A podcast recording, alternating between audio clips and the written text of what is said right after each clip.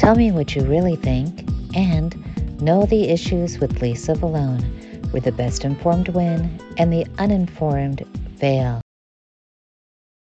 Tonight, I want to talk about a topic most would rather I didn't.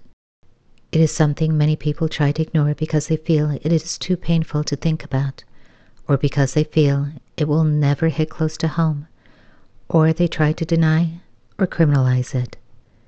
Today's topic is suicide. Uh, so back in the late 1970s, uh, a good friend of mine named Adina Wrobleski uh, lost her daughter. It was actually her stepdaughter, but really much, much, much more like a, a daughter to her. Lost her uh, daughter to suicide, and at the time, there nobody really talked about this anywhere, and she couldn't find any resources, any information. Um, she didn't have anybody to talk to, and she felt the, the, the terrible stigma and shame of suicide uh, that that existed then, and, and in part still exists today. Um, she uh, started talking about this uh, very quietly and then far more publicly. Uh, she started um, doing research to understand suicide as much as she could. Uh, and then she started doing groups around the, the Twin Cities uh, where she would offer opportunities for others who had lost people to suicide uh, to come and talk about it, just very informally. Uh, she then brought together a group of uh, five or six others who had lost someone to suicide a, a daughter, a son, a, a spouse. And uh, they decided to formalize uh, an organization and call it SAVE Suicide Awareness Voices of Education. And the, the goal uh, was to really be able to put a voice to um, this issue of suicide. Uh, and she, uh, uh, Adina Wrobleski, was the first person to run the organization, although it was all volunteer run for the first 10 years. and there was a board of directors and, and several volunteers. And then we unfortunately lost Adina to a, a brain tumor. And uh, because I was friends with her, as a matter of fact, Adina and I used to talk about creating an organization like SAVE even before SAVE existed. We used to go to health fairs around the community and, and uh, talk about could there be something like this? And so, since I was connected to Adina, uh, and I had worked in hospitals and clinics where I brought Save in, um, it was a natural fit for me to come here and, and take over. It was a very small organization, uh, really just a, a, a local organization uh, with the goal of building Save into a, a national uh, organization with many programs and, and lots of things that could help people. That was the CEO of SAVE, Dr. Daniel Reidenberg. SAVE was one of the nation's first organizations dedicated to the prevention of suicide. For 30 years, with more than 20 charters, SAVE has been the leading national organization working to prevent suicide through public awareness, education, and as a resource for suicide survivors. On their website's resources, save.org, is a list of suicide statistics, such as in 2020, 45,979 Americans died by suicide. There is one suicide death in the United States every 11.5 minutes. There are approximately 1,149,475 attempted suicides every year in the United States. Using a 25 to 1 ratio, or one attempt every 27.5 seconds. But I want you to keep in mind each number represents a life. But one of the most surprising statistics I found is that women suffer depression twice as often as men, yet there are 3.9 male deaths by suicide for each female death by suicide. Why is that? Um, more males die by suicide than do females. Uh, uh, about three to well, we, we lose about four males to every one female. Uh, females attempt suicide uh, three to four times as often as do males. So we have more females attempting, more males dying. We know that um, in early adolescence, um, as the brain begins to change and as hormones change, uh, for both males and females, uh, they, it tends to result in far more uh, depression for females during adolescence. Uh, and, and as that continues on into early, early adulthood and even throughout adulthood, um, uh, females tend to, women tend to talk about their feelings far more. They, they express their emotions more. Um, they acknowledge them more than than do males. It doesn't mean that males aren't really struggling with depression, because in fact we know that they do. It's just that they cover them up. Sometimes they cover them up by drinking. Sometimes it's through um, sports and, and more aggressive kinds of actions, um, and, and other uh, gambling things like that.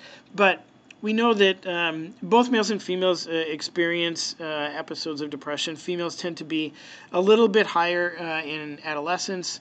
Uh, when you get into adulthood, it's, it's pretty close to one to one prevalence across the country. Uh, but males, when they die by suicide, tend to and, and have historically used more lethal methods. Uh, they, they tend to uh, gravitate towards firearms far more uh, or doing things that, that hurt themselves far more lethally than females have tended to uh, gravitate towards less lethal means. Now, unfortunately, over the last five, maybe eight years or so, we've seen that start to change and we've started to see females um, using more lethal methods. But uh, still, at this point in time, um, males die four times as often, females attempt three to four times as often, uh, and, and, we know that emo- emotional issues definitely impact all of them. Since COVID, has there been a shift in the demographics or the numbers of suicide? Well, that's difficult to really know. Um, in 2019, we had a small drop in suicides, which was right prior to the uh, the COVID pandemic. In 2020, we had a drop that was during COVID. Uh, the research isn't in yet to formalize exactly why. I, I suspect that it had to do with people being very intentional about being connected to people, uh, increase in uh, telemedicine and, and support systems that were available to people. Um, but mostly it was about people being intentional about checking in on people who were who were struggling. Uh, unfortunately, those uh, two years of drops were um, it's great that we had them. It's uncharacteristic. We've had rises really for the last 10 to 20 years in, in suicide rates. Um, however, the provisional data that came out a few months ago this this fall of uh, this summer of 2022, the 2021 provisional data really showed an increase that um, overtook any of the, the declines that we had in the last two years. So while there was some decline in the early years of the pandemic, um, it has come right back. Uh, the projections are for the rest of 2021 and 2022 to be higher in terms of numbers of deaths by suicide. In terms of attempts, uh, we definitely know that there's been uh, an increase in reported attempts and hospitalizations, especially for youth. We also know that um, mental health challenges have really uh, come to the surface a lot during the pandemic. And that's really across the age spectrum, not just relative to youth. Youth have really struggled, uh, but it's, it's also true for adults. So we've seen increases in, in thinking about suicide, uh, some increases in attempts, uh, and, and tragically some deaths, especially as we're seeing in the 2021 data. From my own personal observations, I think that people still don't take depression or suicide as serious as they should until it hits close to home. I don't even think that many people know the signs of depression. Can you tell me what your website does and the resources you have available? Sure. I mean, that, that is exactly one of the things that our website does. If you go to save.org, S-A-V-E.org, you can find information in, on there uh, about mental health issues such as depression and some of the signs and symptoms. You can find out um, how to ask about suicide, what the warning signs are of suicide, uh, the risk factors and the protective factors. So there's a, a wealth of information on there just about suicide and, and, and the whole concept around it. Um, what we know is that um, uh, there are a lot of people in our in our world that live with depression. Um, in, in, in, the United States, uh, estimates are somewhere between 20 and 25 million Americans uh, will live with a, a, diagnosis of depression in any one year. Um, out of that 20 or 25 million, uh, we are going to have about 46 or 47,000 deaths by suicide. And out of that uh, 46 or 47,000 deaths by suicide, 50 to 60 percent of that are going to be as a result of depression. And it's not really depression alone, but depression will be a diagnosis that will be connected to that. So what that tells us is, is that you've got somewhere between 22 and 25,000 people a year that are dying by suicide that have some connection to depression. But you have 20 to 25 million living with depression. And what's really important for people to know and understand is that um, depression is an illness. Uh, depression is an illness that most people live with and function with and survive and thrive through. Uh, for a small number of people, um, they don't, and, and, and we do lose them or they struggle intensively. Uh, depression uh, happens to us in normal life events. Uh, someone who is close to us uh, dies of natural causes or, or, aging or from some other illness, um, and people get sad and they get upset. They lose a pet, they get sad and they get upset. They lose a job. Um, uh, just normal parts of life can cause depression, but most of us get through that, whether it's a few days or a few weeks, they get through that. But if you have symptoms of, of emotional dysregulation, where you're feeling so sad that, that you can't function, you can't go to work, you can't go to school, you're feeling so exhausted that you can't get out of bed, uh, you have no energy, you have no interest in activities any longer, you don't find anything pleasurable, you don't you, don't want to eat anything, nothing seems to taste good, or uh, you're crying quite a bit. Um, you, you just want to you just want to sleep all the time and then there's some, those are symptoms of depression. And then there's some that also think about suicide as they're depressed. Um, these things, when they get wrapped up into this, I can't function any longer, I can't engage in social activities, work activities, family activities, that's when we get really concerned about a diagnosable place that somebody might really need to, to talk to somebody. They might need medications, they might need alternative types of therapy, they might need uh, cognitive behavioral therapy, they might need lots of different things. But we know that the majority of people with depression, uh, a disease that does hit far too many people, can live through it and never become suicidal. For a small number, uh, it becomes very, very high risk of life and death. Do you think that there is enough awareness of the signs of depression and having the tools to help somebody considering suicide? Uh, really good question. Uh, when it comes to the warning signs about suicide and whether or not people display them, um, this is this is really hard, and it's really hard for those who are survivors of suicide loss, the, when they've lost someone to suicide, because we know that the majority of people that that died by suicide did exhibit some warning signs. The problem is is that they don't do it very clearly or directly for people. So, for example, um, they don't come right out and say, "I'm going to go take my life tomorrow at two o'clock in this way at this place." They're, they're not that clear about it. They may say things far more disguised, like, "Everybody in my family would be better off if I wasn't around," or "My team at work would be doing better if I wasn't here." And we don't see that as a warning sign um, we don't necessarily see them looking for ways to die, and yet we know that the people who do die by suicide look for ways to die. Um, uh, people that uh, are suicidal um, talk about feeling hopeless. They talk about having no sense of purpose any longer, no no reason to be alive any longer. Um, when we when we hear some of those things, the the trouble is is that they the people that are suicidal don't tell all of us all of those things. They might tell one person one thing, and another person in another community, another state, another thing. And so it's very hard to put the pieces of the puzzle together of the warning signs that somebody might be suicidal. Are the signs of depression different for people based on their age demographics, such as are the signs in teens different than somebody in their 40s, for example? When it comes to are the warning signs the same for adults and for youth, um, some do overlap quite a bit. Um, uh, uh, communicating their intent to die, whether it's uh, di- directly or more indirectly, as I as I mentioned, um, they do do that. Where, uh, what's different about a sense of of, of um, uh, hope uh, and that sense of hopelessness is um, you, it's it's pretty it's pretty common that, that adults will face times in their life where they feel kind of hopeless.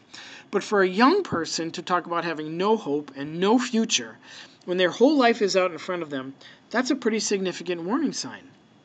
So we do see some differences uh, between adults and youth. There are a number of overlaps. Uh, you can find the warning signs for uh, suicide on our website at save.org, and we actually built a specific warning sign just for youth suicides that anybody can find at youthsuicidewarningsigns.org.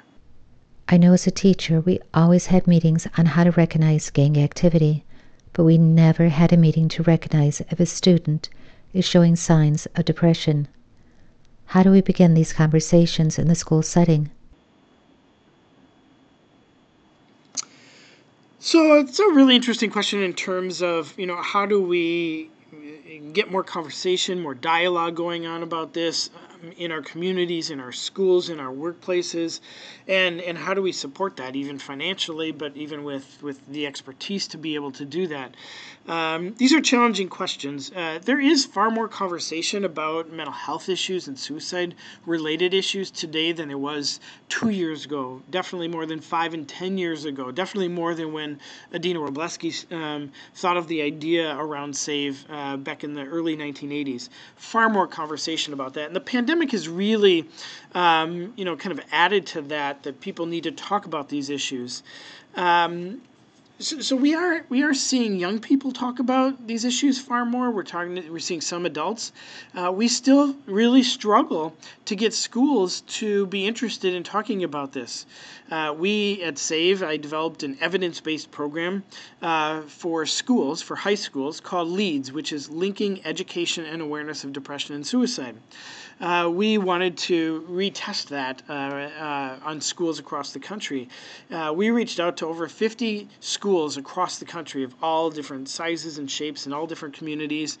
And the, the schools were just not interested. Um, the schools were far more focused on academics. Uh, and trying to get the kids back after the, the pandemic, then uh, uh, integrating a three hour suicide prevention curriculum. Uh, so some of it is just that is is we've we've got to get schools to understand that uh, where kids are is a workplace for them, and that is where they spend the bulk of their time, and that's where many people are seeing them far more than even when they go at home uh, when they go home. So we need schools to, to better understand this. Um, I created a set of best practices for schools, key concepts that teachers need to learn. Uh, we do that training. We've done it here and in other parts of the, the country. Um, but it's very slow to get schools very interested in wanting to do that. Part of the issue is around money uh, and, and, politics, on, honestly. Um, if a school identifies a young person needing mental health care, um, uh, the, the law requires that the school has to pay for that, and most schools don't want to do that. Uh, especially, there are situations across this country where families don't have insurance, and so when a school identifies that there might be a mental health challenge for a student, then the school is, is, is on the hook to pay that bill, and schools just don't have those kinds of resources, especially with the need as great as it is. So, we need uh, more training of teachers, we need more um, just public conversation about this uh, we need more students to be able to talk about this freely without fearing that um, they're going to get in trouble or it's going to get back to their parents or they're going to be sent to a hospital when they might not need that. And we need more funding at a federal level, at a state level, and at a local level. We need we need communities to invest more in all of these things to make sure that the, the young people uh, today get the services that they need. And, and it's, it's true also at, at the adult level. Um, if, if we actually look at the numbers of people who die by suicide in this country, out of 46 or 47,000, the vast majority of people that are dying are adults. They're middle aged adults. The second highest group in terms of numbers are senior citizens. Really, it's, it's those 65 and older and 85 and older. That's the second highest number of people dying. young people that are 15 to 24 are the lowest number of people that are dying. They're the ones that get a lot of the media attention. They get a lot of the outpouring of, of emotional support um, when, when there's a crisis or when we lose someone. But they're the smallest number. So if we look at out of the 46,000 deaths, 6,000 being youth, that means 40,000 are adults. So we need to make sure that not only do our schools and our teachers um, and our parents have information uh, around those 6,000, that's a lot of youth, that a lot of lives years lost. Um, we need to also make sure that this happens in workplaces and in homes for adults. If you were in elected office, what legislation would you introduce for suicide prevention and awareness? Oh, there's there's so many things in, uh, legislatively that, that, that we could do. We um, all the states across the country need funding to support 988, the National Suicide Prevention, National Suicide and Emotional Crisis Line. So we need funding to, to support the crisis centers that are taking the calls, the texts, and the chats uh, for uh, adults and for youth that are reaching out for help. So we need funding for the 988. Um, we need funding for training. Uh, we need legislative level funding and mandating of training for healthcare professionals, uh, whether you're talking about uh, doctors in emergency departments, nursing staff, social workers, psychologists, nursing. We, we need we need mandated training uh, and, and funding to support that, uh, as well as uh, teachers in schools. With my magazine, Know the Issues with Lisa Vallone, I highlighted a bill in South Carolina where they wanted to have each student ID have a suicide prevention number on it. Is this a good idea? And is this enough? Um, we, you, you, know, this issue um, uh, has come up in, in many states around uh, putting the, the National Lifeline logo and phone number on student IDs. Um, I, it's a great idea and there's nothing wrong with it. Um, do I think that we absolutely have to have that? No, I, I think that's an adult response to a, a, a youth issue. Um, as adults, I think we think that a, a young person is going to look at their badge and think that's the number to call. A young person is just going to go onto their phone and, and they're going to know the information already or they're going to just Google it. Um, so, do we need to put a lot of time and energy and money into mandating something like that? Again, it's not a bad thing. Doing anything to raise awareness and reduce stigma around this, improve access, and, and uh, let people know where to go and how to get access to it, that's not a bad thing. Uh, it just wouldn't be my first priority of where we where we'd be spending money. Uh, we also need to definitely increase bed capacity in hospitals. There needs to be a lot of funding to support that. Um, designated um, units, uh, e- even um, psychiatric and, and, behavioral health units in hospitals, um, there, there's very few beds available, so we need to we need to do things around that for people. Um, uh, financial support for those that either don't have insurance or don't have enough insurance to be able to get the care that they need. So, again, increasing access to support would be some of the top priorities uh, for, for me if I were in that kind of role. What is 988? For the last um, 17 or 18 years, uh, the National Suicide Prevention Lifeline has been providing um, suicide prevention care and, and, support for people who would call the Lifeline. Uh, that number was 800 273 TALK 800 273 8255. And while the number still exists, it's not being promoted any longer, and we don't talk about it any longer um, because in, in July uh, of, of this year, July 14th of 2022, um, the federal government rolled out 988. Uh, 988 uh, was is a very easy number to remember, uh, and it's been a broadened number, so it's not just around suicide crisis, although it is a suicide and emotional crisis line um, very similar to 911, but for an emotional uh, related situation, not necessarily uh, something that you would call 911 for. We know that there's some real benefits to having a, a, national number like this. Not only is it easy to remember, especially for people who are in a, a, a psychological crisis, uh, a long number is hard to remember, especially the number that it used to be. But not everybody that calls uh, the the 911 needs police response, and, and in some populations, in some communities, for example, the African American community, the Native American community, um, having police response isn't a good response. So um, having 988, um, which uh, gets people to trained counselors that can help them uh, navigate through whether or not they need to go to a hospital or whether they just need a referral to a mental health crisis uh, uh, response, is is a much better uh, system. Now it's going to take some time actually for us to build 988 into what 911 is. It took about 20 years for 911, 20 or 25 years for 911 to become uh, what it is and what it's known for and, and how it responds and to be running as officially as it does. 988 is brand new. It's it's a mere matter of months old.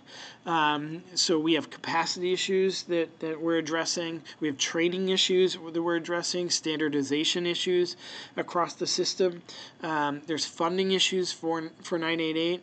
Um, there, are, there are a host of other issues that, that are going to take some time for it to roll out, but um, this is le- federally legislated, uh, and the FCC has designated 988 um, uh, for this new line. Uh, and, and it does provide um, really quick and easy access to people um, who, who need that care. What do you think is the scariest part about starting a conversation about suicide awareness and prevention? I, I, well, I think the one thing is that um, I, I, think when it comes to this issue, it, it is so scary to people, and, and they they don't think that they're the ones to be involved, so they don't ask the question. Uh, they, they they, they, they want to believe it's somebody else, or they want to believe it's some other doctor somewhere, or or something like that. And the reality is is that we don't have enough doctors, we don't have enough psychologists um, to, to be able to help, and they're not always accessible, uh, especially in remote areas. Um, we need everybody to understand that we all have a role to play in suicide prevention. We can all be good listeners. We can all be compassionate people.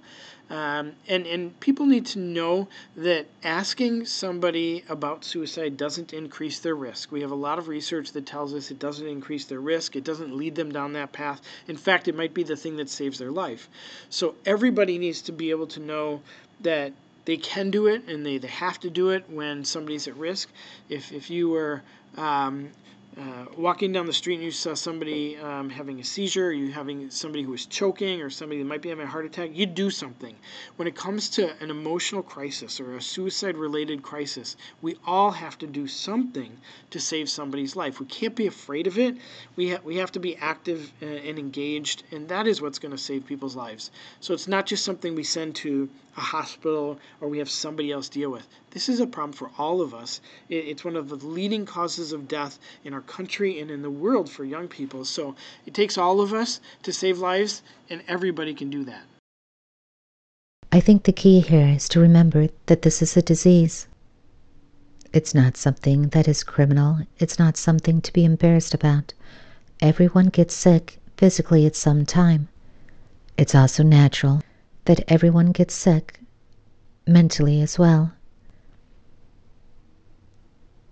And yet, when somebody tries to commit suicide, when somebody is in severe depression, they feel at times like the walls of conversation are closed to them.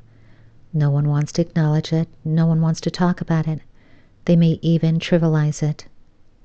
Or, if somebody attempts suicide, they are treated like a criminal I think that we need to start reframing these conversations so that people know that this is a disease and that people should be treated with respect and given the conversations and the resources that they need so they could get better. Yes, we need people to understand that this is a, a, brain illness. This is something that happens to the brain, and the body gets sick, and the brain can get sick. It doesn't mean that it can't be treated because it can. Most of the time, we can get people through these crises, um, and and they can go on to lead a full life. For for every but one person that we lose to suicide, um, you might have 20 or 25 attempts. Um, uh, we we have about 275 people that that survive. For every person who dies, 275 will go on to live. Uh, that have thought about it, made a plan about it, or attempted 275. So we need to pay attention to both because um, there is a risk of, of contagion for, for people when somebody dies, uh, especially within families or close people uh, to somebody who's died. And we don't want to um, ever forget those that we've lost. I, I, personally, I've lost six patients of mine to suicide. I've lost a family member and a friend, friends, multiple friends to suicide. We don't want to forget them. Um, we, we want to pay attention to them and we want to honor them and pay tribute to them in their lives. Um, we also need to pay attention to those who, who live with mental health issues and they, they, they struggle with them, but they survive and they thrive through that. And they shouldn't be stigmatized uh, because of a brain illness. We don't stigmatize other illnesses. We shouldn't stigmatize any mental health illness at all. Um, and definitely, we shouldn't stigmatize suicide or those who have died by suicide. I want to thank Dr. Reidenberg for being my guest and talking about a subject that is long overdue in our discussions. I ask you to please go to their website, save.org, and look at some of the valuable resources they have to share. And if you are someone who is depressed, feeling like you're in a crisis mode, or need to reach out, remember there is a 988 number that you can call at any time of the day or night. I want to thank you for listening, and I want to thank Dr. Reidenberg for being my guest.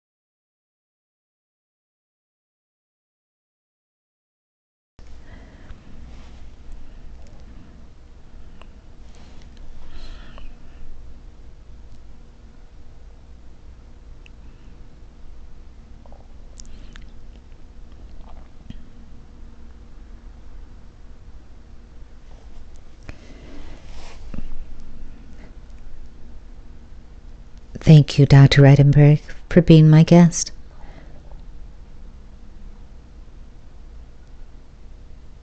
Thank you, Dr. Reidenberg, for being my guest. I want to ask you let's start off the discussion by explaining a little bit about Save.org. If you could tell me about the founder's story on why she started on why she started this organization and a little bit about why you wanted to join SAVE and head up their mission.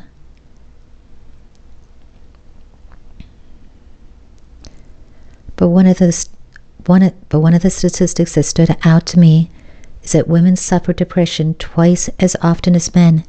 Yet there are 3.9 male deaths by suicide for each female death by suicide. Why is that? Has there been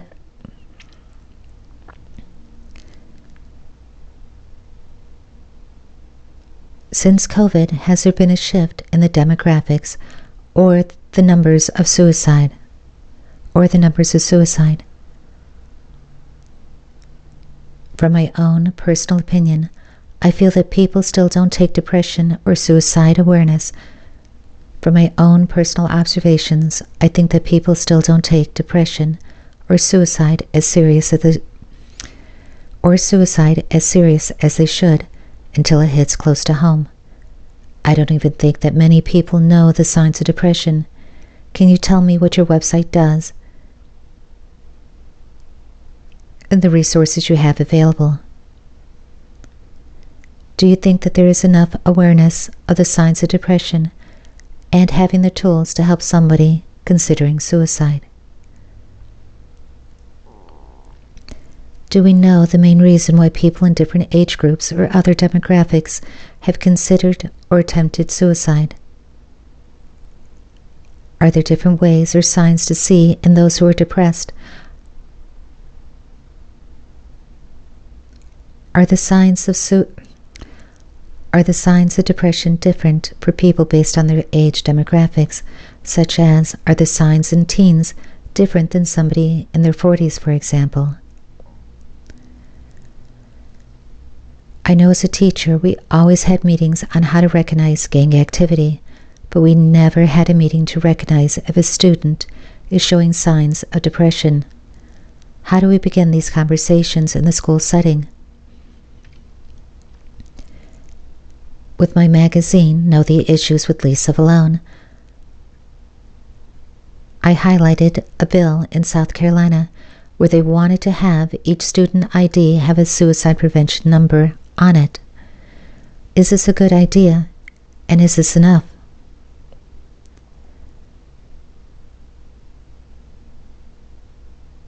How do people become aware of your site? Do you outreach do you outreach to teachers and government or how do they get the information they need? How are you working with the government to increase awareness and increase the budget to handle suicide prevention? What is 988? I think the key here is to remember that this is a disease.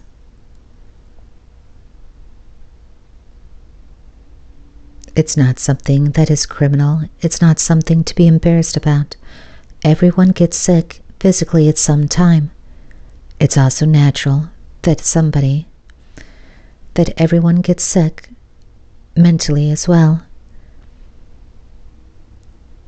And yet, when somebody tries to commit suicide, when somebody is in severe depression, they are treated. They feel at times like the walls they feel at times like the walls of conversation are closed to them.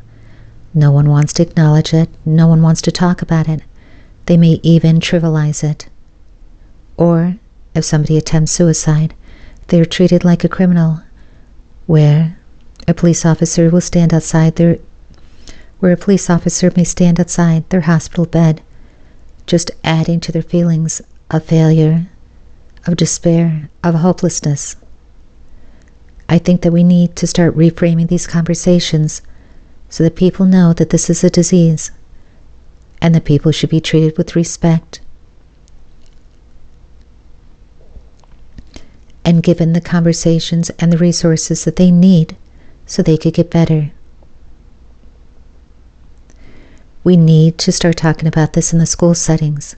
We need to have more funding at the government level.